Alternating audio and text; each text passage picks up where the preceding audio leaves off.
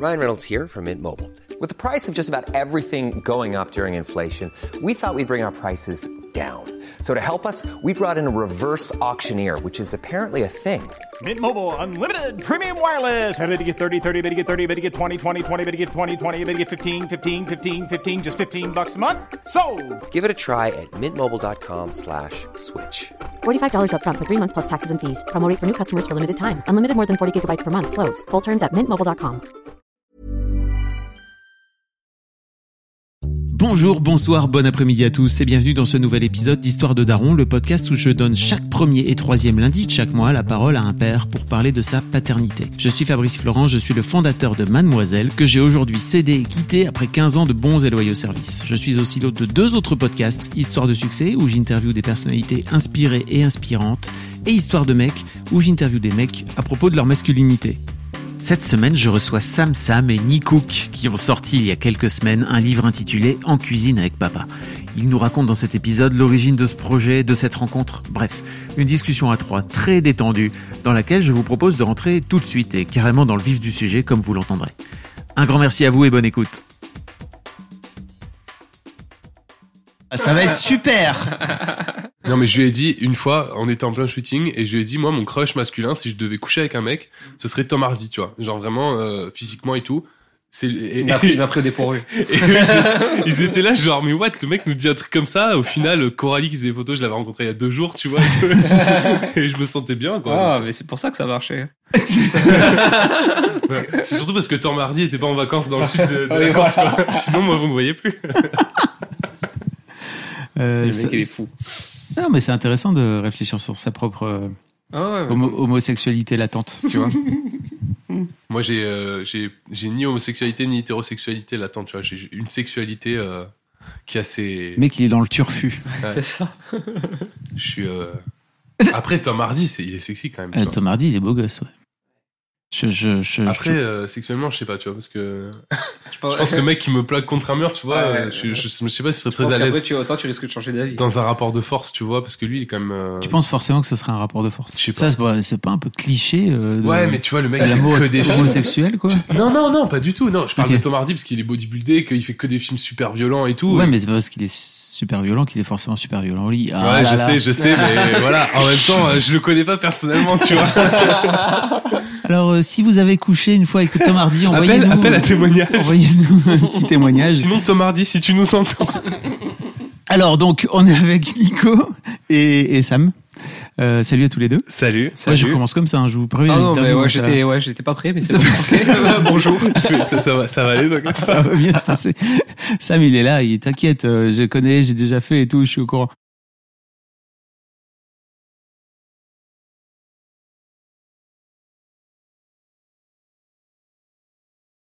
Merci beaucoup à vous deux de venir, en fait. Vous sortez tous les deux un, un livre qui, qui sort là, là, euh, bientôt, Ouais. Ok, ouais. qui est déjà Qui sorti est sorti mercredi est, ouais. mercredi dernier, donc ce sera sans doute un peu plus tard, parce que je vais pas sortir le podcast tout de suite. Il est, il est en vente. Il est en vente, il sera en vente encore à Noël. Vous pourrez l'offrir à tous les papas autour de vous, etc. J'imagine que c'est vachement bien fait. C'est fait pour ça, j'imagine. Exactement. À Noël. Euh, et, et en fait, c'est un bouquin de, de cuisine. Ouais, C'est ça? Tout à fait. C'est un bouquin de cuisine, mais pas que. Exactement. Alors, bah, Nico, si tu veux parler un peu des recettes et tout. euh, Ouais, ben en fait, euh, on l'a fait en binôme avec Sam, justement, parce que ce n'est pas qu'un bouquin de cuisine, parce que moi, ma spécialité, euh, c'est la pâtisserie. C'est mon ma formation professionnelle, on dira. Et euh, j'avais comme projet de faire un livre un jour, et je savais pas par où commencer. Et le destin a fait que Sam m'a contacté, parce que lui voulait faire un livre qui mêlait euh, pâtisserie facile pour les enfants, et plutôt saine, parce que je pense qu'on va en parler, mais c'est fait un peu Ouais. sans sucre blanc, etc. Fais gaffe de bien porter le micro. Comme ça Voilà. Ok. Et, euh, et du coup, euh, bah, c'est Samuel qui m'a mis le pied à l'étrier. M'a dit, moi, je voudrais faire un livre de cuisine, mais qui regroupe aussi des activités pédagogiques, en cuisine avec papa. Donc, il y a quand même plusieurs, euh, voilà, plusieurs choses qui rentrent dans ce livre. C'est pas que la pâtisserie, même si c'est vraiment le- la partie principale. Et du coup, bah, j'ai dit, d'accord, on y va. Et c'est comme ça qu'on l'a créé. On s'est chauffé d'un coup. Comme ça. Alors, c'est vrai que moi, tu vois, euh, pareil, en fait, on était, je pense, dans la même situation, c'est-à-dire qu'on s'était tous les deux dit, j'ai envie de faire un livre de cuisine. Mais je sais pas par où commencer, je sais pas comment démarrer ce projet. Et, et moi, j'en parlais à Léa, ça faisait des mois, tu vois, que je lui parlais de ça. Elle me dit, pourquoi t'envoies pas un message à Nico Euh, on, on- on discute de temps en temps sur Insta et tout. euh, Il y a un bon mood, euh, machin. On se rencontre, on voit, on, on en parle, tu vois. En fait, euh, c'est elle qui l'a fait parce que j'osais pas, tu vois. j'osais pas le faire. Mais pourquoi? Bah, je sais pas, j'osais pas, j'étais impressionné parce que déjà lui niveau pâtisserie euh, à côté moi je suis un enfant de cœur, tu vois. Enfin, je veux dire moi je me fais un fraisier à la maison, j'ai l'impression d'avoir fait un marathon, lui les fraisiers il en fait tous les jours, tu vois. Donc, non, mais c'est vrai, tu vois. euh, donc euh, voilà, j'étais impressionné par ses par sa son professionnalisme, les vidéos qu'il fait, elles sont ouf, tu vois, niveau pâtisserie et tout. Et je me disais quelle légitimité j'ai moi à proposer un livre de pâtisserie à un gars comme ça, tu vois. Et après Léa elle m'a dit mais attends toi t'as aussi tes trucs à apporter. Donc propose un truc vraiment, tu vois, euh, basé sur vos deux compétences, tu vois, enfin vos deux champs de compétences. Et euh, c'est elle qui l'a qui l'a contacté en lui disant écoute j'ai un- on a un truc à te proposer euh, parce que je je- j'osais pas le faire quoi. Et comme souvent dans la vie Léa elle m'a mis le petit euh... Donc euh, merci Léa. ouais merci Ouais, Léa. Léa, je ne suis pas jolie. Pour les gens qui ne Ouais, connaissent pas forcément, parce que j'aime bien remettre un peu de contexte. Il y a pas de. Euh, donc Léa, je ne suis pas jolie, qui est ta, qui est ta femme qui est ma femme, et également euh, la mère de la mère de mon fils. Gaspard. Euh, Sam, on t'a déjà entendu dans l'histoire de Daron, Oui. donc euh, je vais faire parler un peu plus Nico. Ah bah oui il faut. Euh, donc si vous voulez réécouter l'épisode de Sam, il est toujours disponible. Je mettrai le lien dans les notes du podcast, etc. Enfin bon, bref, vous connaissez comment ça marche. Euh, Nico, euh, bienvenue en fait. Ben, merci de me recevoir. Avec euh, grand grand plaisir. Co- comment donc effectivement tu disais que tu étais pâtissier de formation, mais tu as décidé de te de, de mettre en scène en fait ton métier sur les réseaux et sur YouTube notamment, c'est ça? Exactement. Alors en fait, si tu veux, j'adore la pâtisserie. C'est vraiment ma plus grande passion. Mais j'avais un gros problème avec le monde du travail en pâtisserie. Euh, J'ai commencé très jeune. Donc c'était des horaires très contraignants, comme on le sait. La pâtisserie, c'est un monde qui était, maintenant ça commence à changer, mais très militaire à l'époque où moi je me suis lancé. J'étais j'avais pas un fort caractère plus jeune, donc euh, c'est tout un ensemble qui m'a fait un peu abandonner la pâtisserie, mais j'en ai fait tout le temps à la maison. J'ai jamais stoppé, je me suis toujours for- auto-formé, je dirais. Et euh, bah, les réseaux sociaux ont fait que ça m'a permis de reprendre. Donc je me suis dit, voilà, pourquoi pas, c'est pareil, hein, c'est ma femme qui m'a mis aussi le pied à l'étrier de- là-dessus, c'est qu'elle m'a dit, euh, lance-toi sur les réseaux sociaux, si ça marche, ça marche, ça marche pas, tant pis. Ça a fait boule de neige, euh, j'ai commencé à être pas mal suivi, et du coup, ben, ça m'a motivé. Et euh, on en est arrivé du coup jusqu'à ce livre qui est un peu ben, voilà l'aboutissement là de, de ces deux années, parce que ça fait deux ans réellement que je me suis lancé sur les réseaux sociaux dans la pâtisserie. Donc voilà, c'est le premier vrai projet physique concret voilà qu'on qu'on peut tenir entre ses mains parce que c'est vrai que la vidéo, la photo, ben, c'est pas palpable. Ouais. On fait du contenu, on s'adresse à des gens, mais on n'a pas de retour de ces personnes, euh, on n'interagit pas réellement avec elles. Et là, euh, le fait voilà d'avoir le livre, de faire des ateliers, de rencontrer les gens et d'avoir un vrai objet physique, j'ai l'impression vraiment qu'on a réussi, euh, on a concrétisé quelque chose ensemble, c'est ça. On reviendra un peu au livre après. Mais alors vous êtes tous les deux, vous êtes tous les deux comme comme euh, comment dire, vous êtes fait lancer par vos par vos femmes en fait, Ah c'est ouais. ça respectives. Ah ouais. Bah, elles se ressemblent beaucoup en termes de caractère façon. Et euh, totalement, parce que moi, je me serais jamais lancé de moi-même sur les réseaux sociaux. Je suis ta femme a une chaîne YouTube, c'est Ma, ça ma femme a une Pour chaîne expliquer. YouTube. Ouais. Alors, en fait, si tu veux que je t'explique en vitesse, c'est qu'on avait des boulots assez, euh, c'était plutôt banal. Hein. Euh, Elle était conseillère en formation et moi j'étais euh, fonctionnaire, j'étais sapeur forestier exactement. Et un jour, elle a, elle a commencé à partager sur sa vie de maman. Ça a fait boule de neige, pareil. Elle a pu se permettre de quitter son boulot. Donc je lui ai dit, moi je garde mon travail et tout pour assurer. Et ensuite, quand ça a bien marché chez elle, elle m'a dit, maintenant lance-toi. Donc voilà, parce que moi, il faut savoir que informatiquement et techniquement parlant, je pars de Oh, très loin. Genre, moi, même avant, j'envoyais pas de mail. Euh, ouais, je, Ah je non, travaillais dans la forêt. On- Moi, je travaillais dans la forêt en Corse, donc. euh, Ouais. mais voilà, passé, du coup, je me forêt, suis aussi auto-formé à la vidéo et tout. C'est pour ça que je pense que ce qui plaît aussi, c'est un peu ce côté qui est resté quand même vachement amateur. Mhm. C'est pas des vidéos très pro, même si j'essaie de faire de la qualité pour que ce soit agréable pour les gens. Et du coup, euh, bah, pour en revenir à ta question, ouais, c'est vraiment ma femme qui m'a qui m'a lancé quoi. Ok, c'est tellement tellement marrant en fait d'avoir. Je sais pas, Sam, je pense, je sais pas si on en a parlé dans, dans notre interview ensemble, mais qu'est-ce qui fait à un moment donné que vos deux meufs respectives, elles vous ont dit, euh, let's go, lance-toi quoi? Parce Bah- que c'est quand même un métier quoi à part entière. Ouais, ouais, bien hein. sûr. Bah, euh, moi, je pense que, enfin, pour moi, de mon côté, en tout cas, je pense que c'est la personne qui a réussi à le plus me montrer de confiance en, envers moi pour que je me dise, ouais, c'est vrai que, tu vois, pour dépasser un peu ce truc de l'imposteur, de se dire, mais qui, enfin, qu'est-ce que je peux apporter aux gens de plus que n'importe qui d'autre, tu vois? Et de se dire, bah, au fond, t'as un vrai truc à dire et peut-être que ça ne va pas intéresser 60 millions de Français, mais bah, les gens que ça va intéresser, au moins, tu leur auras apporté ça, tu vois? Et c'est elle qui m'a ouvert les yeux sur ça. quoi. Eh ben moi c'est à peu près la même chose. Je pense que c'est pour ça qu'on est lié quelque part. C'est beau les yeux de l'amour. Ouais, mais c'est Non, vrai. mais c'est vrai qu'on on a vraiment, tu vois, par rapport à, la rencontre avec euh, nos femmes, euh, à notre chemin de vie, on a pas mal de choses qui se, qui se ressemblent et c'est rigolo parce qu'en plus, en termes de caractère, on a beaucoup de valeurs euh, qu'on Ouais. partage, quoi. Mais en fait, c'est c'est pareil, c'est-à-dire que moi, j'avais beaucoup de mal à avoir confiance en, ma qualité de pâtissier du fait que j'avais pas fait une grande école comme on peut trouver sur Paris, que je m'étais auto-formé, parce que même si j'ai des diplômes, mais sorti de là, j'ai jamais exercé. Mhm. Donc c'est c'est pas comme le vélo là. Par contre, quand on pratique Ouais. plus dans un cadre professionnel, on a tendance un peu à s'égarer des bases, etc. Et en fait, j'ai toujours fait de la pâtisserie pour mes amis, pour mes voisins. Ils m'ont toujours dit c'est super bon et tout. Mais j'avais vraiment du mal à avoir confiance en moi en me disant bon, c'est mes amis, c'est ma famille. Et Lisa elle m'a dit non, je te promets, ce que tu fais c'est très bien et tout. Donc j'ai continué à me former et, euh, et maintenant je vois que ça plaît à beaucoup de gens. Donc euh, je commence à avoir vraiment confiance en moi. Mais c'est elle vraiment qui m'a donné cette confiance. Après c'est un trait de caractère, je pense. Euh, pas souvent confiance en moi pour ce genre de choses. Et là du coup je commence à le prendre un peu. Donc c'est plutôt cool. Et qu'est-ce qui fait que tu as voulu mêler euh, ta fille et d'y ajouter l'aspect papa? Parce qu'en fait, tu aurais pu simplement faire euh, des vidéos de pâtisserie euh, en tant que pâtissier, quoi, tu vois. Exactement. Alors c'était pas prévu non plus. J'étais, voilà, moi, je, je me, enfin, je me considère comme un père moderne. C'est vraiment très cliché ce, maintenant ce qu'on appelle les pères modernes. Ça devrait Ouais. même pas exister d'ailleurs comme terme. Ça devrait être les papas tout court. J'ai l'impression que ça fait 30, 30 balais qu'on nous ressasse les pères C'est- modernes. c'est vrai, vois, exactement. Plus ça va, plus on avance dans la modernité, j'ai Ouais. l'impression. Alors après, c'est un peu particulier, je pense pour mon cas parce que euh, on l'a pas encore évoqué, mais moi je vais en Corse Mm. et euh, c'est très conservateur comme région. C'est un peu particulier, c'est une île. Enfin voilà, c'est assez spécificité. et euh, Tu veux dire que les clichés corses du mec euh, qui est là, oh, Ouais, voilà, du, du Ils- père de famille qui va couper du bois et qui. non, c'est pas que ça. Ça existe, en tout Ça cas. existe en tout tu cas. veux dire qu'ils viennent pas de nulle part, Voilà. ces ça, ça a pu exister. Et c'est vrai que ben, les papas qui font de la cuisine, les papas, euh, ne serait-ce que ça déjà, mais après les papas qui s'occupent un peu de tout hein, au quotidien, voilà, qui délèguent plutôt à leurs femmes, ben, c'est c'est un peu nouveau en quelque sorte. Et, euh, et moi j'ai toujours été comme ça. Vraiment, euh, j'ai toujours dit quand j'aurai des enfants, je vais m'en occuper euh, à, à fond, quoi, vraiment dans tous les domaines. Et là, j'ai commencé à donc ma fille, j'ai commencé à vouloir faire de la pâtisserie avec elle, par vraiment par plaisir, pas vraiment pour euh, l'exposer sur les réseaux sociaux ou autre. Et euh, en fait, elle a adoré. Elle a adoré. Et puis j'ai vraiment vu euh, la valeur ajoutée de cette activité, c'est-à-dire ben voilà le développement des sens, Mm. incroyable. hein.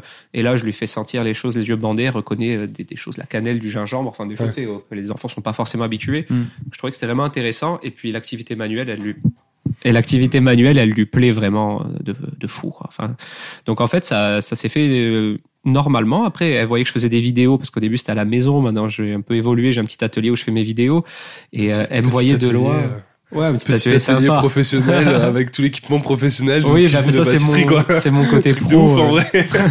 de vouloir faire des trucs vraiment un peu plus pro.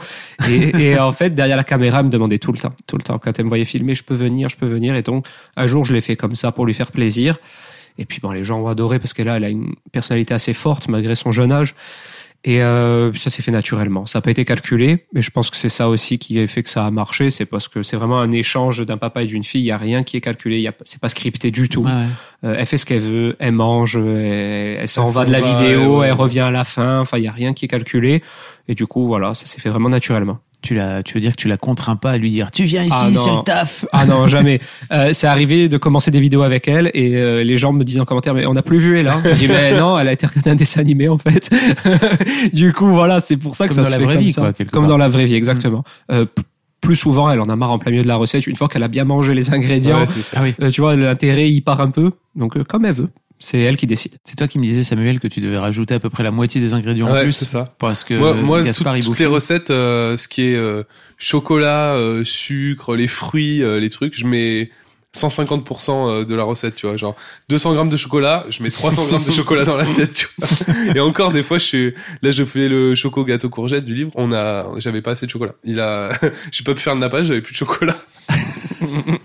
C'est comme ça, tu vois. Mais là, quand on shootait les photos du livre, euh, tu la voyais le soir, elle rentrait, euh, ses promenades et tout. euh, vous faites quoi euh, Est-ce que je peux voir Est-ce que je peux goûter? Enfin, tu vois, elle a un intérêt pour la cuisine qui est assez hallucinant. Quoi. Pour les saveurs, les textures et tout, c'est pour son âge, moi, je suis bluffé. Je voudrais revenir un peu euh, par rapport à je voudrais creuser un peu ton histoire de daron, même si on va pas te faire un épisode dédié comme on avait pu faire avec Samuel, mais tu disais que ça avait été, t'avais toujours eu, voulu avoir toi euh, cet aspect de vouloir t'occuper de tes enfants, tu vois. C'est un truc que tu as voulu euh, dépasser toi par rapport à la propre éducation de ton père. C'était ça, ça devient d'où exactement?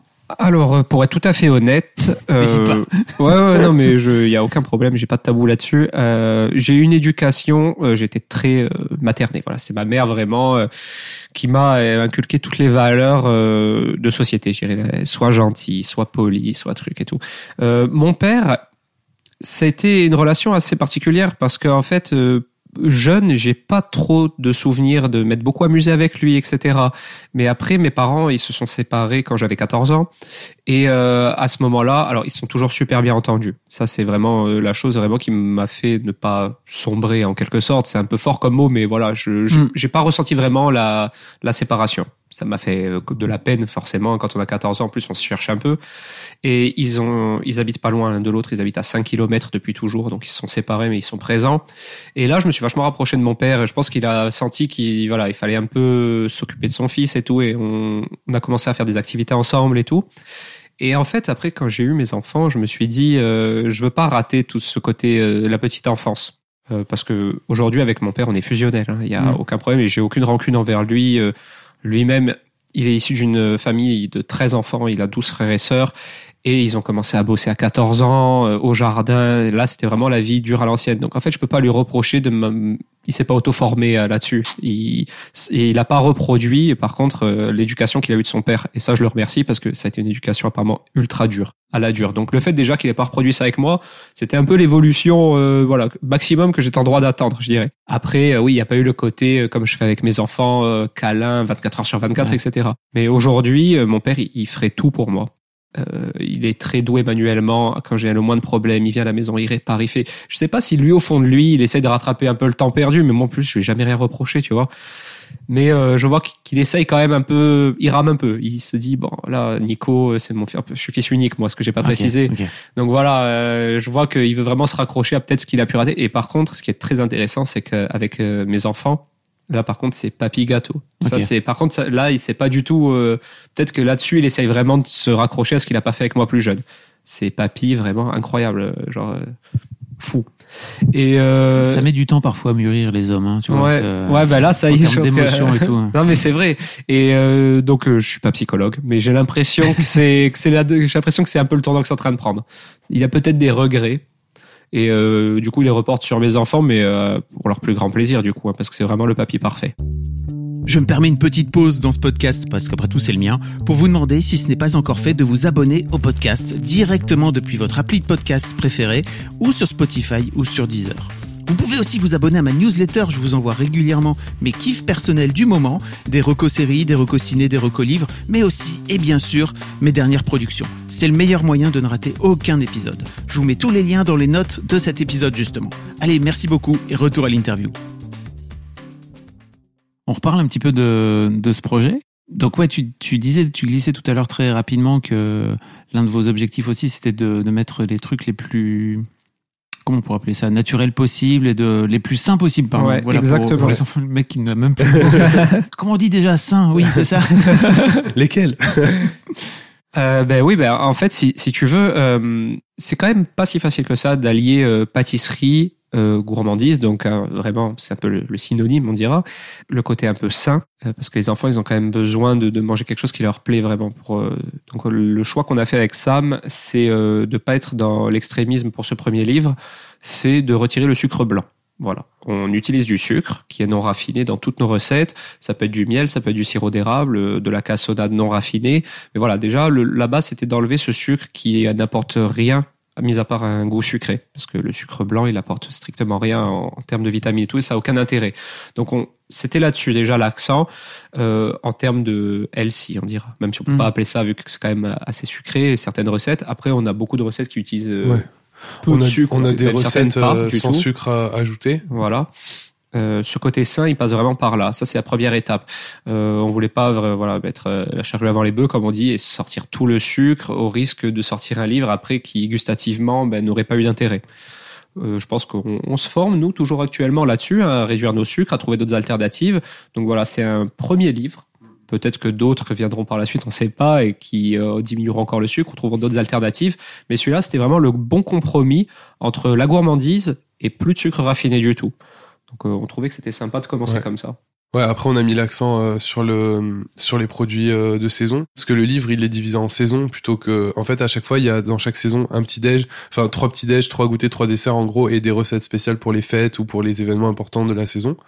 Mais euh, nous ça nous tenait à cœur de faire par saison parce qu'avec Nico on est quand même vachement proche de de la nature, tu vois, de enfin surtout chez lui parce que chez moi c'est vrai qu'il y a moins j'avais moins accès à la nature en tout cas là où j'habitais avant, mais chez lui c'est vrai que t'as des arbres partout euh, et donc t'es si tu veux t'es vraiment imbibé dans ce truc de la des saisons les arbres qui fleurissent les fruits qui arrivent et tout quels fruits on peut manger machin et tout et nous bah on avait envie de retranscrire ça aussi dans le livre donc on, on voulait essayer de proposer aux gens bah, de cuisiner des choses qui sont accessibles en cette saison là tu vois donc le livre il est divisé comme ça aussi pour ça Qu'est-ce qui t'a donné envie, toi, Samuel? Je pense pas qu'on en ait parlé dans, dans notre épisode. Je vais redire ça 14 fois, mais peu importe. mais de, de, de, de te mettre à la cuisine avec, euh, avec ton fiston? Bah moi j'ai moi j'ai toujours euh, j'ai toujours cuisiné euh, depuis que j'ai des souvenirs je cuisine avec ma mère et avec euh, mes ma, en fait tout- quasiment toutes les femmes de ma famille j'ai cuisiné avec elles euh, enfin voilà j'ai ma grande tante ma grand-mère et ma mère j'ai des souvenirs de ouf avec euh, avec elles de de cuisine euh, au point où euh, une fois je suis allé dans un hôtel avec Léa au restaurant ils nous ont servi un tiramisu un peu différent de, que j'ai l'habitude de manger et j'ai eu un, un espèce de choc émotionnel parce que j'ai vécu la un ratatouille. ah, ouais, mais tu vois Ratatouille, exactement ça. Je lui ai dit à Léa, putain, c'est un truc de ouf. Je me suis revu cuisiner un tiramisu avec ma mère quand j'étais petit, tu vois. Et ça, ça, tu vois, j'ai quand même beaucoup cuisiné quand j'étais enfant et tout. Et, euh, et quand euh, Gaspard est arrivé, il a été allaité et tout, mais après on a choisi de pratiquer la diversification menée par l'enfant. Donc en gros, ça veut dire donner des morceaux directs à ton enfant, mais bon, faut les cuire d'une certaine façon, les donner d'une certaine taille et tout pour qu'il y ait pas de risque. Et, euh, bah si tu veux, du coup moi euh, c'était tout bon, tout bonus parce que j'ai pu direct cuisiner pour Gaspard des trucs euh, identifiables avec des goûts qu'il reconnaissait, des textures qu'il reconnaissait. Et en fait, euh, Gaspard il a toujours cuisiné avec moi parce que bah euh, dès qu'il était en écharpe avec moi, que je devais faire le repas ou quoi, bah du coup il était le nez dans les cuissons, euh, dans les trucs. Dès qu'il a pu se tenir debout, il avait son escabeau, il cuisinait. euh, donc enfin tu- pour moi c'était tellement naturel si tu veux. Puis plus- vu qu'avec Gaspard on partage notre quotidien et que moi mon quotidien en tant que père au foyer, tu vois, c'est aussi de faire les repas, de faire les bah du coup C'est bah bien et- de faire à manger. et voilà, c'est pratique, tu vois. Faire en sorte qu'il survive chaque Donc- jour qui passe. Donc bah du coup, il a toujours traîné dans les dans les cuissons, dans les casseroles, euh, dans les dans les trucs et donc bah maintenant il enfin je veux dire, il y a pas une journée où on cuisine pas ensemble, tu vois. Ok. Vous avez des retours euh, respectifs de la part d'autres pères parce que je trouve que que votre euh, taf en général en fait ouvre vraiment une porte euh, assez intéressante, c'est que je, je n'avais jamais pensé moi à faire la cuisine avec mes mômes. C'est-à-dire Ouais. que c'était pas une activité dans ma tête parce que j'ai jamais vu de père. Dans, Bah, j'ai ouais. j'ai 42 balais. Euh, à l'époque où j'avais votre âge, enfin où mes enfants, où mes enfants étaient petits, j'avais pas quoi, ça n'existait pas. Vous avez, des messages, vous avez des retours de la part d'autres darons qui s'y mettent aussi de ce fait-là? Parce que je trouve que ça fait un, c'est un beau modèle, quoi. Alors, ben, euh, franchement, ça commence. Ouais. C'est pas la majorité, on va pas se mentir, mais euh, j'ai l'impression. moi Ouais, non, non, mais- moi j'ai reçu beaucoup de messages de mamans qui me disaient "Je l'ai offert à mon homme." Pareil, exactement, exactement. Donc je pense qu'elles essayent, Ouais. mais, euh, Je non, pense mais qu'il y a un je message. pense qu'il y a une petite barrière à franchir. Euh, Je sais pas si les hommes sont encore un peu. Bon, après, il y a- certains hommes qui doivent pas savoir du tout cuisiner, mais c'est le bon moyen de commencer Bah ouais, parce que clair. franchement, les recettes euh, du livre elles sont réalisables à partir de deux ans. Donc quand t'as 30 ou 40 ans, tu peux les faire. C'est mais non, mais par contre, c'est intéressant parce que je commence véritablement à avoir des messages d'hommes, sachant que ma communauté elle est composée à 92% de femmes sur les réseaux Moi- sociaux. Moi 98 hein. Ouais, ah ouais, lui c'est ouf. Lui c'est ouf quoi. Et il m'a dit ça, moi je pense avoir un super score. Et, Ah ouais. ouais, C'est du dur de, c'est- c'est les c'est fans dur de de Léa. s'adresser au. Bah, à la base, le, ma, ma base, c'est les fans de Léa qui ont Mm. découvert notre compte. Donc, euh, mais bon, c'est dur de parler des hommes du coup. Quand t'es à 90 ou plus pour cent de femmes qui te suivent, c'est compliqué. Ouais. Mais du coup, quand, t'as, euh, quand dans la journée, tu as 100 messages privés de femmes et que tu en as euh, bah, peut-être 10 ou 12 d'hommes, ben, si tu fais le ratio, tu te rends compte que les hommes que tu, que tu impactes, je dirais, ils, ils sont réceptifs, ils te, Ouais. t'envoient quand même des messages. Et on a quelques-uns des papas qui m'ont déjà envoyé des photos euh, qu'ils avaient réalisées avec leur enfant du livre, donc ça fait vraiment plaisir, tu vois. C'est clairement une croyance limitante. Enfin, c'est ce qu'on appelle en psychologie une croyance limitante. quoi. C'est C'est-à-dire que c'est un truc où tu te dis, bah, c'est pas pour moi, c'est pas mon ouais, truc, exactement. c'est pas mon rôle, c'est pas mon, mon domaine ou je sais pas quoi. C'est dur à casser. Ouais, c'est c'est du- dur à c'est- casser. C'est dur. Et tu vois, c'était un des objectifs un peu du livre, comme tu as dit très bien tout à l'heure, de faire réaliser aux gens que cuisiner, ça peut aussi, à la place d'être une charge et une tâche, être une activité à part entière, tu vois. Et plutôt que te faire chier à euh, trouver une activité où ton enfant peut être seul et calme pendant que toi tu cuisines et que du coup tu peux cuisiner tranquille entre guillemets parce que ton enfant te perturberait dans ta cuisine, ben juste de te dire bah tiens je vais le faire cuisiner avec moi, tu vois. Donc là tout le monde y gagne, tu vois, et tout le monde prend du plaisir. Mais bon, c'est vrai que il y a plein de gens chez qui c'est pas un réflexe et euh, c'est aussi pour ça qu'on a fait ce livre. Mais de ce fait-là, comment vous arrivez à gérer? Est-ce que vous avez, je sais pas, peut-être euh, deux, trois conseils à donner aux pères qui voudraient bien se lancer comme ça et qui se disent, ok, mais il y a des problèmes de sécurité, il y a, enfin, j'imagine qu'il y a plein, plein de soucis. Euh, c'est quoi vos, c'est quoi vos conseils que vous donneriez? Mais en fait, si tu veux, moi je pense que le plus important déjà, c'est de, bah, de casser les préjugés, enfin de pas avoir peur d'être jugé par ses amis ou quoi. C'est souvent un petit blocage comme ça hein, qui, genre, qu'est-ce qu'on, enfin, qu'est-ce qu'on va dire de moi? C'est souvent là-dessus le, le premier problème. Après, une fois que tu as passé cette barrière niveau sécurité, comme tu le dis, c'est du bon sens. Euh, tu, tu utilises toi le couteau, tu fais toi la casserole, mais lui tu, tu le laisses s'amuser avec la pâte, tu laisses former les boules des cookies. Ouais, voilà. Euh, et franchement, quand les enfants, ils sont tellement reconnaissants qu'on leur accorde du temps et en plus, ils ont l'impression vraiment d'être en mission Ouais. parce que ils vont euh, cuisiner quelque chose qu'ensuite la famille va manger. Et franchement, rien que ça, moi, je vois la fierté à chaque fois avec ma fille quand euh, le gâteau sort du four. Elle dit à tout le monde c'est moi qui l'ai fait, c'est moi qui l'ai fait. C'est là, tu vois, les amandes c'est moi qui les ai mises et tout. Et donc, je trouve que franchement, il faut vraiment casser cette petite barrière de qu'est-ce qu'on va dire de moi si je fais de la cuisine avec mes enfants, même si nous on a du mal à la concevoir. Ouais, clair. Mais euh, je pense que ça peut être un blocage euh, pour certains papas. T'as- puis, t'as puis, déjà- euh, pardon. pardon. Non, vas-y. Non, mais j'allais dire, t'as déjà eu des exemples de pères qui te disaient ça, c'est ça? Alors, j'ai pas d'exemple concret, mais c'est vraiment euh, un ressenti. C'est une impression que j'ai. J'ai l'impression qu'il y a, on a, les papas ont peur d'être jugés. Il y a une timidité, ouais. Ouais. euh, Ça, c'est clair. Moi, moi, je le ressens aussi. Et après, l'autre gros préjugé euh, qu'il y a sur la cuisine, c'est que c'est compliqué, quoi. Enfin, que ça demande du temps, de l'organisation et tout, machin. Franchement, nous, enfin, ce qu'on propose dans le livre et même ce que, ce qu'on propose sur nos comptes respectifs, tout, c'est des trucs qui sont quand même vraiment accessibles.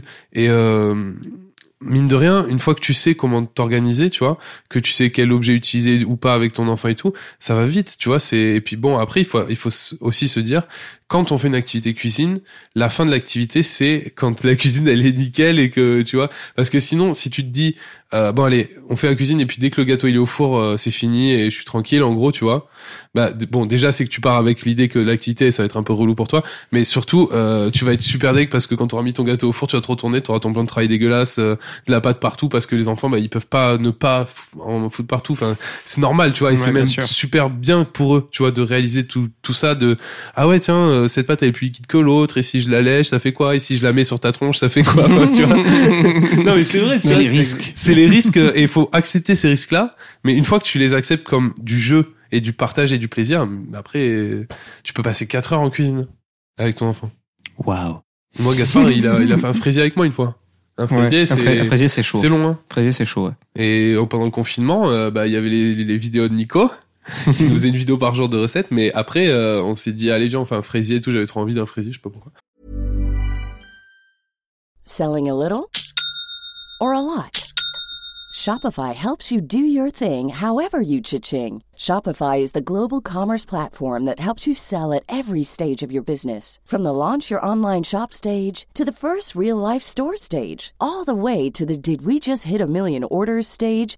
Shopify is there to help you grow. Shopify helps you turn browsers into buyers with the internet's best converting checkout. 36% better on average compared to other leading commerce platforms because businesses that grow grow with Shopify. Get a $1 per month trial period at shopify.com/work. shopify.com/work. I'm Sandra, and I'm just the professional your small business was looking for. But you didn't hire me because you didn't use LinkedIn jobs. LinkedIn has professionals you can't find anywhere else, including those who aren't actively looking for a new job but might be open to the perfect role, like me. In a given month, over 70% of LinkedIn users don't visit other leading job sites. So if you're not looking on LinkedIn, you'll miss out on great candidates like Sandra. Start hiring professionals like a professional. Post your free job on linkedin.com/people today. Et on a passé la journée entre les temps de repos de chaque truc, machin et tout. La journée a été rythmée par le fraisier. Il était trop chaud. Il a, il avait même pas deux ans et demi, tu vois. Ouais, ouais. Il était trop chaud. Donc euh, ça vient en faisant. Gaspard, il a l'air d'être très chaud. Je l'ai vu là tout à l'heure, il était là. Aidez, aidez. Ouais, ouais, ouais. Mais parce que si tu veux, enfin, la personne euh, qui voit le plus dans sa journée, c'est moi, et il me voit tout le temps faire des trucs euh, pour la maison, pour lui, pour sa, sa mère. Donc pour lui, c'est normal en fait, tu vois. Mhm. Donc, euh, mais là, ouais, il était chaud. Il avait les, bah, il avait trop hâte. Il a vu des saladiers avec des cuillères en bois. euh, mais tu sais que moi, Gaspard, euh, des fois, il faut que je prépare tout avant, tu vois, genre les ingrédients, machin et tout.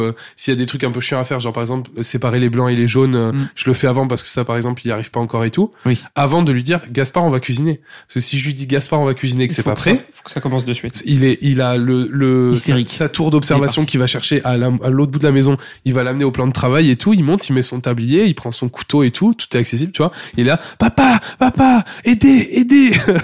et quand je cuisine et qu'il fait autre chose, tu vois, je démarre genre le repas du soir. Et que je, je me mets à cuisiner, je le préviens pas, tu vois, il fait autre chose, il est dans Mm. sa chambre, il regarde ses trucs, il joue, il lit. Il voit que j'ai commencé sans lui. Il, il, il est pas bien, il, aidez, aidez, genre, euh, pas content, quoi. Tu disais qu'il a un couteau, ton fils? Ouais, alors c'est pas un couteau. ah oui, t'as, t'as- non mais t'as bien fait. alors c'est pas un couteau exactement. En fait, c'est un outil euh, pour les. Enfin, c'est pas spécialement fait pour les enfants. À la base, tu sais, c'est pour trancher les frites. euh, quand tu fais des frites pour faire des frites ondulées là, tu sais, Ouais. ou des chips ondulés. Tu vois. Ah oui. C'est un couteau qui est pas euh, une lame en fait. C'est c'est un truc ondulé, une lame ondulée, tu vois, mais ça coupe pas. Tu peux te le mettre sur la main, ça coupe pas, tu vois. C'est pas fait pour ça. Et du coup, je, lui- je, lui- c'est son truc pour lui parce que c'est bien pour les enfants. En plus, c'est une poignée, c'est pas un manche. Et du coup, euh, ça l'aide pour couper le beurre, pour couper euh, des trucs qui sont faciles à couper, tu vois, les pommes. Il coupe les pommes avec ça et tout, donc il est content. Tout ça, je lui mets accessible, comme ça, quand il veut cuisiner, il prend son truc, il vient. D'accord. Pour revenir à la conception du livre, comment vous avez décidé de parce que alors il y a il y a il y, a des, il y a des recettes que qui m'ont perturbé moi. Y a tu parlais tout à l'heure du café Ouais. à la cour, du chocolat du gâteau au chocolat à la Chocolat courgette. courgette. Qu'est-ce qui se passe? Tu- il faut que tu le fasses. Franchement, il faut que tu le fasses. Alors, honnêtement, euh, la plupart des recettes, c'est Nico qui les a imaginées quand même, Mm. euh, parce qu'il a ce, bah, cette créativité-là et ce, ces, ces compétences-là. Mm. Et euh, c'est vrai que même moi, il y a des trucs. euh, Le jour, il m'a dit, euh, tiens, on se ferait pas un carpaccio au poivre de timut, de, un carpaccio de melon au poivre de timut. Il me dit. Oh. Je lui dis, euh, euh, bah envoie les ingrédients, Ouais. je vais tester. Tu me souviens, tu, m'as dit, mais on trouve ça où? Ils vont jamais moi, pouvoir connais- le faire. tu vois, moi, je connaissais pas. Mais au final, euh, il y a plein de choses, des associations qui sont originales, mais qui sont euh, super euh, fun. En, fait, si tu veux, je suis très, euh, je fais beaucoup de veille sur la pâtisserie, mais la pâtisserie classique française qu'on va retrouver dans les boutiques, les goûts euh, en ce moment à la mode, euh, les associations qui marchent bien, et euh, c'est vraiment ma passion. La pâtisserie euh, classique, comme on peut trouver, bah, comme on a la chance de trouver à Paris, pas forcément en Corse. du coup, c'est pour ça que moi je fais mon petit côté touriste, touriste euh, gastronomique à Paris. Mais euh, du coup, voilà, je suis très, je fais beaucoup de veille là-dessus et je me suis dit, on peut retranscrire euh, ces associations intéressantes, ces goûts qui marchent ensemble. Voilà, j'ai rien véritablement inventé. Et je me suis dit, il faut par contre qu'on puisse les mettre euh, en place pour les petits et ça leur permet de, de voilà, de vraiment différencier, diversifier, pardon, leur goût parce qu'on va sortir ben, de la pomme, de la poire, euh, voilà, de choses euh, habituelles. On a mis dans certaines recettes donc du poivre timut, qui est un poivre euh, qui a des notes de pamplemousse. Euh, on a mis de la Cardamome. On a mis euh, voilà beaucoup de choses qu'ils n'ont pas l'habitude de sentir. Et ça, ça fait partie vraiment de du déroulé de la recette, c'est aussi les- leur faire découvrir des saveurs, des senteurs, et ça, c'est vraiment les choses qui leur plaisent énormément. Mhm. Euh, le, le- et là, me demande souvent de lui faire des challenges. Elle-même, elle veut que je lui bande des yeux, que je lui fasse sortir des choses. Et, euh, et du coup, je me suis dit, ça, il faut le mettre là-dedans. Il faut qu'on sorte vraiment du ultra classique. On va en faire. On a des gâteaux ultra classiques. Ouais, il y a un banana bread, banana bread, mais on va faire des scones à la rhubarbe. Voilà, une pâte à scones que les gens peuvent ouais. réutiliser avec n'importe quelle saveur. Ils mettent une banane s'ils préfèrent. Mais la rhubarbe, c'est intéressant pour les enfants, c'est acide. On en produit beaucoup en France parce qu'il y a toujours ce côté très local aussi qu'on aime bien. Euh, c'est méconnu du grand public. Et les gens qui s'intéressent un peu à la cuisine connaissent. Mais et puis c'est trop bon. Ouais, c'est trop. bon. et donc voilà, moi je voulais vraiment euh, mettre des ingrédients dont on n'a pas l'habitude euh, pour les enfants, pour vraiment voilà façonner leur goût dès le plus jeune âge, qui voilà qui partent avec un des un bagage, ouais. Ouais, un euh, bagage euh, gustatif et culinaire, tu vois. Et une ouverture en fait de tiens tiens ça en Ouais. fait tu vois je- la rhubarbe moi par exemple bah c'est pas un truc que je mange beaucoup et euh, en fait euh, j'adore ça et tu vois le fait de l'avoir fait ensemble dans le livre ça m'a fait redécouvrir la rhubarbe je me dit mais c'est vrai que j'avais oublié mais c'est trop bon la rhubarbe tu vois Et j'aurais bien aimé le a- savoir à 8 ans, tu vois. Il y a beaucoup de personnes qui arrivent au supermarché, qui sont devant le rayon des fruits et légumes et qui savent, qui, qui voient des choses qu'ils ne connaissent pas et qui savent pas utiliser. Et je pense que si on peut éduquer nos enfants là-dessus, que plus tard il arrive, ou- et là où mon fils Alec, il arrive au supermarché, il prend un coin, bah, il sait quelle texture ça a et comment il va l'utiliser. Et comme ça, il va pouvoir l'acheter parce qu'il sera français et tout, Ouais, de saison surtout. Voilà, c'est ça qui m'intéresse, c'est de travailler. Je ferai jamais une tarte aux fraises de ma vie en hiver. Tu vois, c'est une chose que je ferai pas. Même si un jour quelqu'un me demande de lui faire, je vais lui dire non parce que c'est pas mes valeurs. Les fraises arrivent au printemps, c'est super. On va les cueillir, on les cuisine. Puis quand c'est fini, c'est fini. On a, on a franchement, on est gâté en fruits et légumes tout au long de l'année. Mm, mm. On est dans un pays où on trouve de tout. On pourrait être dans, dans un pays où il y a un autre climat, où on n'aurait pas autant de variétés. Donc autant en profiter, éduquer nos enfants sur Ouais, ses goûts et sur euh, la diversité qu'on a. Comment t'as fait pour te comment dire te forger cette euh, ces convictions là que t'as aujourd'hui euh, C'est c'est venu avec le temps. Alors, c'est venu avec le temps. C'est venu avec le temps parce que plus jeune, euh, j'avais pas du tout, pas autant ces valeurs. Euh, plus jeune, je faisais ce qui me plaisait quand j'en avais envie. Euh, Et d'ailleurs, pour reprendre l'exemple de la tarte aux fraises, plus jeune, j'achetais des tartes aux fraises même l'hiver parce que j'avais envie de manger des fraises. Mais je pense qu'après, euh, bah, en, en grandissant et en vieillissant, on mûrit. Après aussi, on est plus au fait de l'information. hein. Moi, je, je m'intéresse beaucoup plus euh, ben, aux enjeux écologiques maintenant que quand j'avais 20 ans. Quand j'avais 20 ans, je voulais juste sortir avec mes potes. Euh, Oh. Voilà, j'étais pas... Toi, toi, pour le coup, tu es en Non, avance. Je vois pas de quoi tu parles. Mais euh, non, puis le fait d'avoir des enfants, c'est toi, à 20 ans le le fait d'avoir des enfants, c'est vraiment un déclencheur, franchement. Ouais, c'est ce que te Euh, je, je vois que le, le monde dans lequel on avance, euh, on a besoin, nous, aujourd'hui, de, de former, entre guillemets, euh, c'est un peu militaire de dire ça, mais nos enfants et les nouvelles générations euh, pour qu'ils s'en sortent, euh, pour leur apprendre à consommer local, euh, parce que c'est sur euh, un grand nombre que ça va se jouer.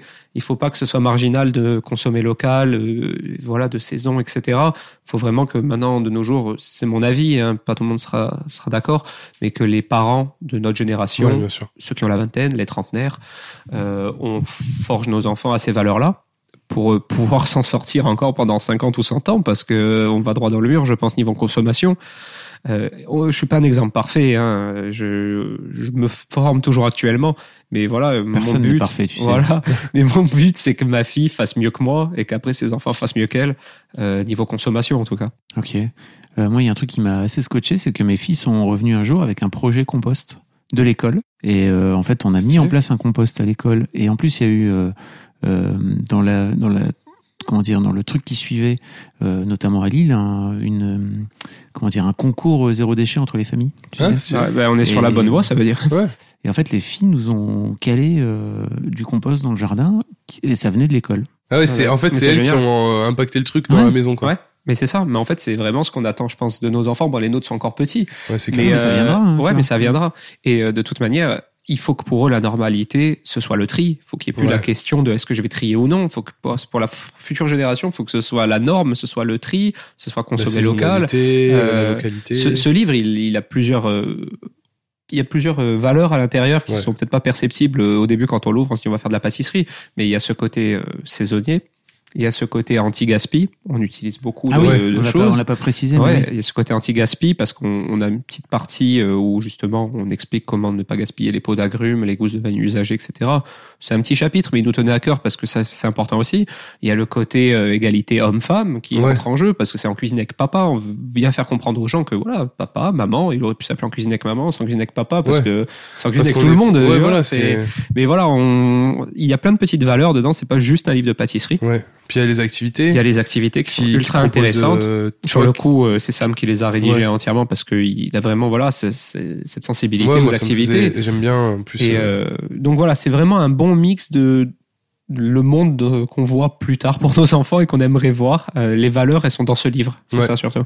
Tu peux revenir sur l'aspect activité Alors en fait les activités euh, c'est donc c'est un livre de recettes hein, de, Mm. de cuisine mais à chaque sa- saison on propose une activité euh, manuelle donc qui n'est pas culinaire euh, à proprement parler euh, même si elle est toujours euh, autour de la cuisine ou de la de- de- du manuel. Et euh, en plus à la fin on propose deux deux activités euh, zéro déchet ou en tout cas euh, pour aider à la prise de conscience environnementale et tout Euh, et ça, c'est un truc que moi je fais beaucoup avec Gaspard, tu vois, au quotidien, et c'est un truc que j'étais content de pouvoir mettre dans le livre. Alors il y a euh, un jeu autour du chou, tu vois, euh, ça c'était un petit clin d'œil à mon daron parce que, bon bref, hein, mon, mon père il est chimiste de formation et quand on était petit, euh, quand il faisait du chou, tu sais le chou, le jus du chou, si tu mets un truc acide ou basique dessus, ça change de couleur, tu vois. Et donc il y a une activité qui s'appelle la couleur du chou dans le livre euh, qui, qui où tu revois ça. Euh, Il y a euh, par exemple le lait d'amande. Euh, tu vois, on a on propose une recette pour faire son lait d'amande maison, mais après derrière euh, il y a le petit gâteau à l'ocara de lait d'amande. Tu sais quand tu fais ton lait d'amande, il te reste à la fin euh, bah, c- les, les petites euh, broyures d'amande qui te restent, tu vois, que tu peux pas qui sont pas liquides. Et euh, ça, tu peux en faire un gâteau, tu vois. Et d'ailleurs, Nico, il l'a découvert pendant Ouais, la, comme la quoi, recette hein. des shootings. J'ai- J'étais sceptique en plus. Ouais, et il me regarde, je lui dis, on va faire un gâteau avec l'ocara du lait d'amande après. Il me dit, mais qu'est-ce que tu veux, c'est quoi Non mais, en gros, il, il croyait que je me foutais de sa gueule, que j'avais inventé un mot, je te jure. Il- parce que j'ai, bon, j'ai pas arrêté de déconner. en main. Ouais, c'est ça. J'ai pas arrêté de, de, de déconner toute la semaine, donc forcément, je lui dis un mot qu'il connaît pas et on va faire un gâteau avec, il me dit, ouais, c'est ça. Avec Tom Hardy à poil aussi. mais non, mais tu vois, c'est ce genre de truc, de faire des gâteaux avec le reste de ce que t'as fait avant et tout. Moi, j'adore. Et puis, tu vois, franchement, quand t'as rien jeté sur une après-midi de cuisine, t'es fier de toi, quoi, Ouais. tu vois. Non mais pareil pour les gousses de vanille, c'était le même truc. La gousse Ouais. de vanille, on a trop pris l'habitude de, de l'ouvrir, de la gratter, de la jeter. Euh, Il y a un travail de fou derrière la culture des Ah, gousses de vanille. Tomber. c'est- Euh, ça coûte un bras aussi, ça fait partie Puis du ça a truc. un impact Ça a écologique un quand impact même. écologique euh, énorme. Donc, euh, parce que français, ça veut pas tout dire. Français, quand ça vient du bout du monde, ben Ouais. oui, tu consommes Mm. français, mais ça vient de- des îles. Ouais. Et euh, la vanille, c'est des bases de la pâtisserie. Et du coup, on a décidé de l'utiliser à 100%. Donc, on propose trois alternatives faire son propre sucre vanillé, faire son huile à la vanille, ou encore Et faire sa euh, poudre faire de sa vanille. poudre de vanille. Comme ça, t'as plus besoin de l'acheter, puis tu utilises le produit à 100%. C'est des petits trucs. des- ça, ça représente pas beaucoup de pages dans le livre, mais, euh, mais ça nous tenait à cœur parce que partout, quoi. parce que voilà, toujours pour en revenir aux enfants, ben, ils apprennent que le produit, on peut l'utiliser euh, à fond, quoi. C'est pas la peine de gratter, jeter, en fait. C'est ça. Ouais, c'est cool. Dans le livre, euh, on a nos activités, mais il y a aussi des doubles pages euh, autour de la pédagogie, euh, autour de la parentalité. C'est sans prétention, tu vois. On n'est pas du tout en train de, de donner des leçons ou quoi, mais juste on propose nous notre vision, en tout cas de bah, l'attitude à avoir pour que tout le monde prenne du plaisir en fait euh, en cuisine et au-delà même euh, dans, dans la vie. Donc voilà il y a quelques petites doubles pages qui apportent cette valeur aussi ajoutée là de la parentalité. C'est un peu ton kiff, ça. ouais ça c'est mon kiff. C'est les c'est les pages euh, RPZ tu vois Tu ah vous êtes retrouvés euh, tous les deux, c'est ça pour pour euh, créer le bouquin Eh ben pendant- écoute, euh, c'est ça comment le comment bouquin, il a une histoire assez folle quand même. hein. Alors, en fait, si tu veux, pour revenir au tout début, donc, il t'a- il t'a- on a, tout à l'heure, on a évoqué un peu le sujet, c'est Léa qui m'a contacté. Mm. Donc, moi, moi c'est c'est très drôle parce que Léa, euh, moi, on se suivait mutuellement sur les réseaux sociaux sans se connaître. Euh, et un jour, j'ouvre mon compte Instagram et je vois que j'ai genre cinq ou six messages vocaux de Léa. Léa, je ne suis pas jolie, genre euh, presque un million d'abonnés. Je dis, Ouah, qu'est-ce qui se passe. Parce que moi, j'ai toujours peur qu'il y ait des histoires. J'aime J'ai- pas les ouais. histoires. Et embrouille. Ouais, Ouais, mais- et, et je vois tout bam bam bam tous les messages qui continuent à s'afficher et il faut les écouter pour savoir ce que ça dit. C'est- commencé sur Instagram. Et je dis oh là là. Et avant de les écouter, j'appelle Elissa. Je lui dis qu'est-ce qui se passe avec je ne suis pas joué à rien. Mais J'en sais rien et tout. pris Et l'accent corse en deux secondes. Ah ouais, c'est vrai. Qu'est-ce qui se passe? Des fois, il me revient des. je suis un peu moins lisse des fois. Et, et du coup, il me dit mais j'en sais rien. Écoute et tout. Je dis bon bah je vais écouter. Ça y est, il est perdu. Et du coup, euh, voilà, euh, enchaînement de messages pour m'expliquer que Sam, euh, il ose pas trop me contacter, que, et que voilà, on aimerait bien faire le projet. Donc euh, moi, j'étais super emballé parce que je les suivais et je sentais qu'il y avait un truc. on s'est dit bon, Mm. peut-être se rencontrer, ça matchera pas, mais bon, je sentais que ça allait très bien se passer. Et ils sont venus, euh, ils sont venus en Corse. J'adore parce qu'il dit, euh, on, on, on, on se rencontre. Le mec, je lui ai proposé, il m'a dit, viens une semaine chez moi en vacances quand même. tu Ouais, vois. on leur a dit venez. On a, en fait, on a un appartement qu'on loue l'été, euh, voilà, qu'on loue à la saison et du coup l'hiver il est pas occupé. On leur a dit bah venez, venez une semaine et on en discute et tout. C'était une rencontre quand même, tu vois. euh, Ouais, c'est déjà. euh, une grosse rencontre. Ouais, et du coup, on est resté, on a passé une semaine ensemble. Ça a matché de suite. Euh, on l'a vu, on a commencé à. C'était qui tout double là, vraiment. Ouais, Ouais, mais vrai, moi, ouais. tu vois, j'avais aucun doute. Mais moi, pareil, je, je- je- enfin, je le sentais trop. C'était écrit en fait. Et, et je te dis, tu vois, par exemple, c'est un truc euh, peut-être de mec aussi, mais tu vois, par exemple, euh, moi d'habitude, les, les hommes que je connais pas, je leur serre la main, tu vois. Bêtement, alors que les femmes, je leur Mhm. fais la bise, tu vois. Enfin, je sais pas d'ailleurs pourquoi je, je fais ça. Mais T'as euh, plus le droit maintenant. Maintenant, je- j'ai évolué. Non, mais à l'époque, tu vois, j'ai, mais j'ai évolué, tu vois. Et ben, Nico, je, je l'ai rencontré et je, Ouais. lui ai- je lui ai claqué une bise direct, Ouais, comme si vrai, on se connaissait. Et alors moi, que- pareil, c'est fait et, naturellement. et je me suis fait la réflexion, je me suis dit, tiens, c'est étonnant que j'ai fait ça. D'habitude, j'aurais serré la main. Et tu, tu, tu sentais que ça matchait entre nous direct, tu vois. Et ouais, du coup, vous êtes resté une semaine. C'est là vraiment qu'on a on a décidé, parler, de- ouais, on a décidé vraiment de comment serait le livre et sur quel thème exact Ouais. et les petites valeurs ajoutées dont on te parlait qu'on voulait mettre dedans, euh, le côté parentalité positive, lâcher Mhm. prise, les activités. Bon, après, ça a pris du temps hein, pour vraiment qu'on sache parce que créer un livre pour des gens qui n'en ont jamais fait. Alors, toi, tu avais quand même l'expérience de ta femme qui en avait sorti un, Oui. donc tu savais un peu. Moi, je partais vraiment de zéro. J'avais du mal, j'avais du mal à m'organiser dans ma tête, à savoir ce que ça allait donner. C'était très abstrait pour moi. Et euh, du coup, le fait que Léa soit là, ça a permis vraiment de cadrer les choses. Donc, c'était une semaine de discussion. On a passé un super bon moment. Ensuite, ils sont repartis. On est resté du coup en contact. On a commencé à bosser sur le livre. Ouais. Et là, ça a été la, la navette parlementaire des recettes. Ouais, exactement. ça comme ça. Là, là, ça a été, ça a été fou, ça a été fou parce qu'en fait, ce qui me tenait vraiment à cœur et ce qui a pu être relou, mais c'était vraiment, c'était la chose sur laquelle je voulais pas lâcher, c'était que je voulais pas euh, aller sur Google taper. parce que Tu vois des Ah gâteaux, oui, tu vois les gâteaux chocolat courgette comme tu en parlais, c'est des choses qui existent maintenant. Et en fait, je voulais pas aller sur Google taper chocolat, gâteau chocolat courgette et enlever les 50 grammes de sucre blanc et mettre 50 grammes de cassonade et dire c'est ma recette. Après, est-ce que t'aurais réussi à aller sur Google et tout ou pas quand même? Alors, euh, alors, déjà, bon, en plus, que je sois pas trop bon en informatique, C'est le fait. Mais après, on n'a pas trop de connexion. En plus, Ouais. en Corse aussi, donc ça fait beaucoup de, de problèmes. C'est ça. Non, mais du coup, voilà, j'ai fait ça. J'ai j'ai vraiment voulu créer euh, nos recettes et me prendre la tête avec les textures, les goûts. Je voulais vraiment que ce soit bon, que ce soit pas juste le livre fait à la va-vite. On part quand même avec un, un sacré désavantage, c'est d'avoir un livre d'influenceur, entre guillemets. Ça a pas bonne presse, c'est pas le genre de choses. On a Ah l'impression que, ouais, bah, tu- oh, ouais, j'ai l'impression parce qu'en fait, si tu veux, quand tu entends livre d'influenceur, t'as l'impression que c'est le livre que le mec a fait euh, en plus. Tu sais- Ok. tu sais, le petit côté. Euh, euh, euh, je, je trouve pas mes mots, mais euh, voilà, le plaisir personnel d'avoir fait quelque chose, mais sans que, sans que ça ait été trop travaillé, tu Ok. vois. Et, euh, et on le voit sur les réseaux sociaux qu'il y a quand même une certaine défiance envers les Ouais. livres d'influenceurs, tu vois. Je pense que Léa, elle est passée par là quand elle a sorti le Bah, sien. justement, elle, ça a été une des premières, donc ça allait, mais Ouais, c'est vrai que mais après, t'as l'impression que chaque influenceur veut sortir un livre. Et nous, on n'était pas du tout dans cette démarche. Nous, c'était pas sortir le livre coûte que coûte, c'était sortir le livre qui nous ressemble coûte que coûte. Je pense plutôt que c'est les maisons d'édition qui contactent les influenceurs en leur, en leur disant venez on fait un livre. C'est plutôt. Oui, oui, mais le fait est que c'est des fois mal reçu, tu vois, Ouais. mal reçu par le public, par le vraiment. public. Et euh, ouais, le fait que Léa c'est un peu précurseur, c'est ça l'a aidé Ouais. en fait dans ce sens-là. Mais après, c'est vrai que ça a été difficile pour les autres. Franchement, je le vois. Et du coup, moi, j'avais surtout pas envie qu'on m'attaque sur le fait que j'avais pris mes recettes sur Internet, j'avais changé 2 grammes et j'avais dit c'est ma recette. Tu vois, c'est des choses qui se font, hein, on le voit hein, euh, sur les réseaux sociaux. Donc, il fallait les travailler, les travailler. Du coup, la navette des recettes, elle a marché à plein pot parce que on a fait des tonnes de tests. Je prends souvent l'exemple du gâteau Euh. que je voulais faire à tout prix dans un potimarron pour Oh, Halloween. En fait, je voulais cuire un Ah. gâteau dans un potimarron pour Halloween. Je m'étais fait une fixation là-dessus. Et en fait, j'ai fait neuf recettes et il est pas dans le livre parce que j'ai pas réussi à le mettre au point. Euh, J'ai cru qu'il allait tomber en dépression. Ouais, et, euh, et ça n'allait pas, ça n'allait pas, c'était pas bon. Et je voulais à tout prix le faire. Et du coup, je l'ai abandonné, tu vois, comme quoi C'est comme fois, les bonbons maison que je voulais ah, les faire. bonbons maison, ouais. Enfin, tu vois, on a, on a- franchement, franchement, on peut pas nous reprocher d'avoir fait des recettes bateau. On les a vraiment travaillées. En faire 50, ça a été, ça a été un, Bah, ça nous a pris quoi, Ouais. 10 mois ça nous a pris 10 mois. Et, euh, et on a réussi, donc on est content parce qu'en fait, euh, c'est vraiment des recettes que tu peux pas trouver ailleurs normalement, tu vois. Après, je dis pas, hein, c'est tellement vaste Internet. Ouais, après, tu peux trouver euh, une recette qui est très similaire parce qu'on on, on le sait pas.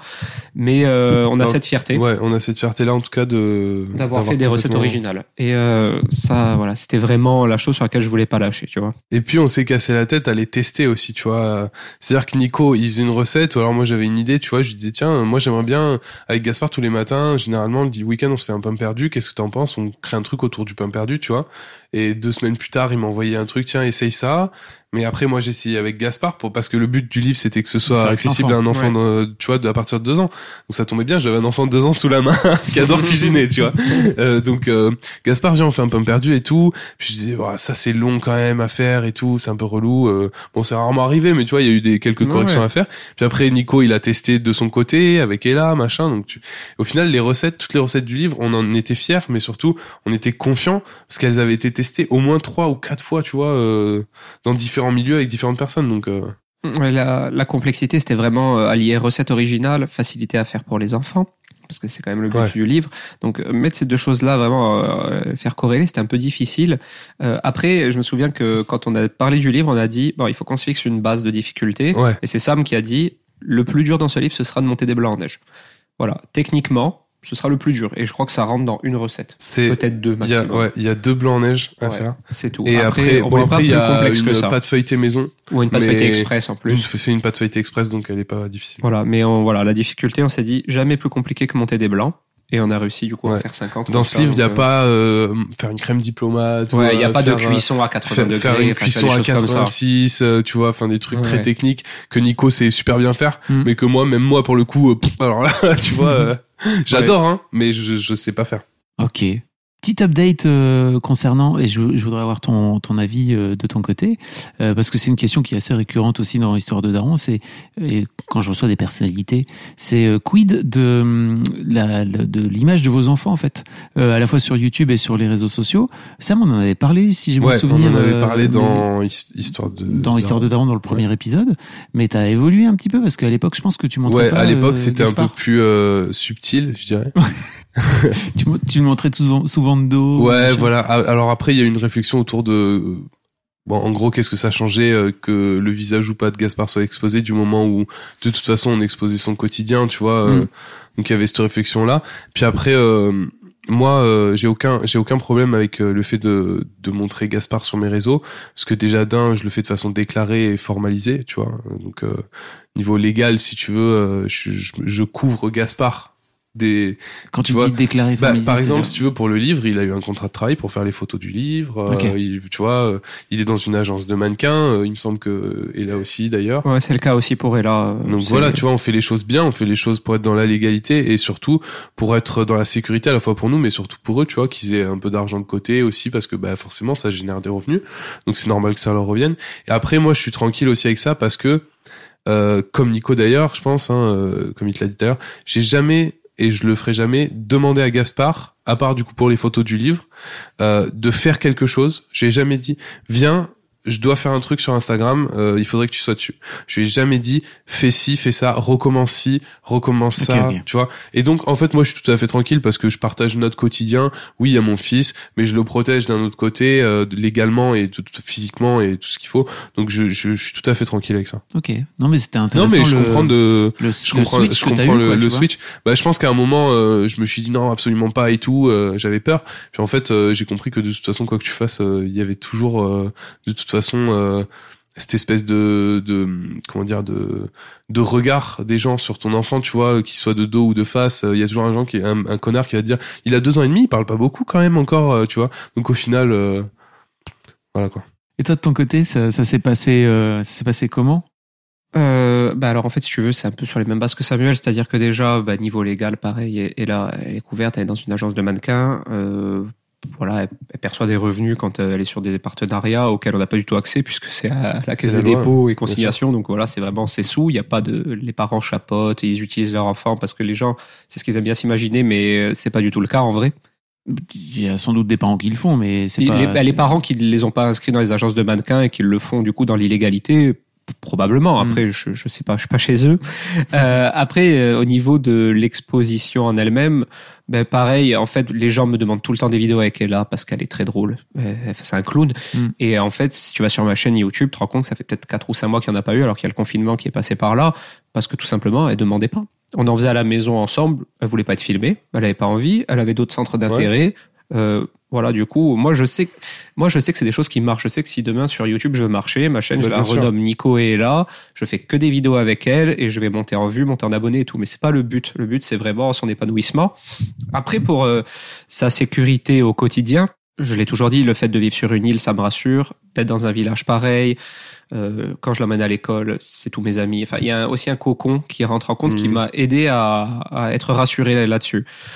Après, comme j'ai l'habitude de le dire, parce que j'ai déjà eu des discussions avec des amis qui sont un peu plus euh, dubitatifs. C'est un vrai, c'est un vrai sujet. C'est un vrai euh, sujet, c'est très intéressant. que- Exactement. Et mes amis me disent euh, des phrases du style, mais tu imagines plus tard, mais j'ai envie de leur dire, on n'imagine rien plus tard. Plus tard, euh, nouvelle période, nouvelle, nouveaux mœurs, tu vois. Plus tard, souvent on me dit, attention, t'as pas peur vis-à-vis euh, des, des gens. euh, Enfin, je fois on parle de kidnapping et tout, mais je dis, mais regarde, tu- euh, en France, il y en a régulièrement, malheureusement. Ça n'a jamais été des enfants d'influenceurs. Je veux dire, t'es au mauvais aux endroits au mauvais moment, il peut t'arriver une emplâtre. Mais donc, euh, en fait, faut pas se faire une fixation là-dessus. Au contraire, je pense justement qu'on fait encore plus attention en tant que parent. Euh, moi, je la laisse jamais avec des inconnus. Bien sûr. Même si c'est d'un copain, d'un tel et tout, je la laisse pas parce que j'ai toujours cette réflexion de me dire, bon, quand même, elle est exposée, les gens pourraient trouver un intérêt à, voilà, à, la lui nuire. Mais euh, voilà, le fait d'être euh, vraiment entouré d'amis proches, de famille, j'ai pas de problème avec ça. Ce qu'on partage, c'est très sain. Les gens ont l'impression de, de, de, rentrer dans notre vie quand on, parce que moi je fais aussi du vlog où je partage mes journées. Ils ont l'impression de rentrer dans notre vie, mais après, ma vidéo, c'est 10 minutes sur 24 heures de la journée. Je montre ce que j'ai envie. Je montre pas, euh, j'ai pas d'intérêt à montrer quand elle me fait une crise de nerfs. C'est pas pour le cacher aux gens. C'est que je vois pas en quoi ça va les divertir. Euh, je montre les bons moments et après, je suis tout à fait honnête sur les autres, des mauvais moments. Hein. Là, en l'occurrence, là, pour parler du moment présent, je sais pas quand sortira ce podcast, mais on a eu un voyage en avion qui était très dur avec le petit dernier. Ça fait partie de la vie, c'est la vraie vie, on le dit aussi. Euh, on partage vraiment le plus simplement du monde. Et voilà, et dans la légalité au niveau travail pour nos enfants, puis on est, on est OK avec ça. Ok, non, merci pour, euh, pour les infos, parce qu'effectivement, on avait parlé avec Samuel, c'était il y a quoi, un an C'était il y a un, an, et demi, c'est ça? Un an et demi. Et effectivement, c'est intéressant de voir que tu as, que as changé ton fusil d'épaule, et ça m'intéressait de savoir un petit peu où, où t'en étais par rapport à ça. quoi. Euh, Est-ce que vous avez d'autres choses à ajouter? Bah écoute, euh, non, merci de nous avoir. Euh, Avec grand plaisir. Reçu. Mais c'est Ouais. trop bien, comme je vous le dis, pour moi, c'est vraiment une porte ouverte euh, géniale à, à tous les parents euh, aujourd'hui de, veni- de venir leur dire tout simplement, enfin à tous les pères, pardon, de venir leur dire, en fait, euh, ça peut être une activité comme une autre, quoi. Bah c'est clair. Bah ouais, puis Ça peut être une Moi, je voulais te activité, remercier euh, de nous avoir donné la parole parce que c'est mon premier podcast. Ah, Ouais, donc voilà, j'ai fait mon, Moi aussi, il m'a fait ma première fois. première fois, voilà. Donc là, c'est ma première fois aujourd'hui. Euh, merci de nous Je- avoir reçus. Je suis Tom Hardy. Non, c'était très sympa, très bonne ambiance. Oh, c'est- enfin, je, tu es une personne à qui on se confie sans filtre, hein, j'ai l'impression. On est très à l'aise. il a ce pouvoir-là, ouais. J'ai l'impression, ouais, tu sais. Laissez-moi tranquille. non, non, c'était très sympa. Merci de nous avoir donné la parole parce que c'est vrai que c'est, c'est une parole qu'on a envie de diffuser. Mhm. euh, pas pour euh, forcer les gens à le faire, mais pour leur leur donner l'opportunité de, de savoir que c'est possible en fait, et que les papas fassent un peu plus la cuisine avec Ouais. leurs enfants, que c'est pas une contrainte et que c'est un plaisir du Mhm. coup. Donc euh, merci de nous permettre de diffuser ce message. Avec euh, immense plaisir. Je mettrai tous les liens pour acheter à la fois le livre, vous suivre sur les réseaux, la chaîne YouTube, tout ça, tout ça. les gens, si ça vous intéresse, vous pouvez aller voir dans les notes du podcast comme d'habitude. Euh, et puis, bah, merci à tous les deux. Alors, Merci. Et Merci je souhaite encore. euh, plein de succès à ce bouquin, Ben, merci. mérite. Merci beaucoup.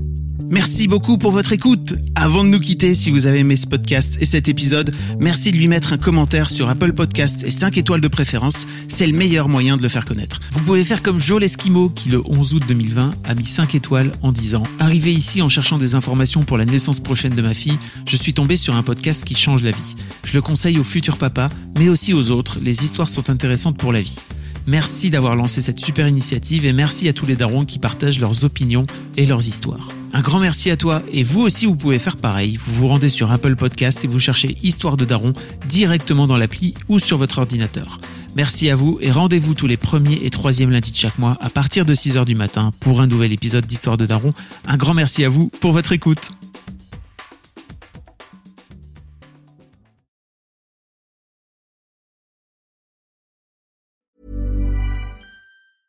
Mom deserves the best, and there's no better place to shop for Mother's Day than Whole Foods Market. They're your destination for unbeatable savings, from premium gifts to show-stopping flowers and irresistible desserts. Start by saving 33% with Prime on all body care and candles. Then get a 15-stem bunch of tulips for just $9.99 each with Prime. Round out Mom's menu with festive rosé, irresistible berry chantilly cake, and more special treats. Come celebrate Mother's Day at Whole Foods Market.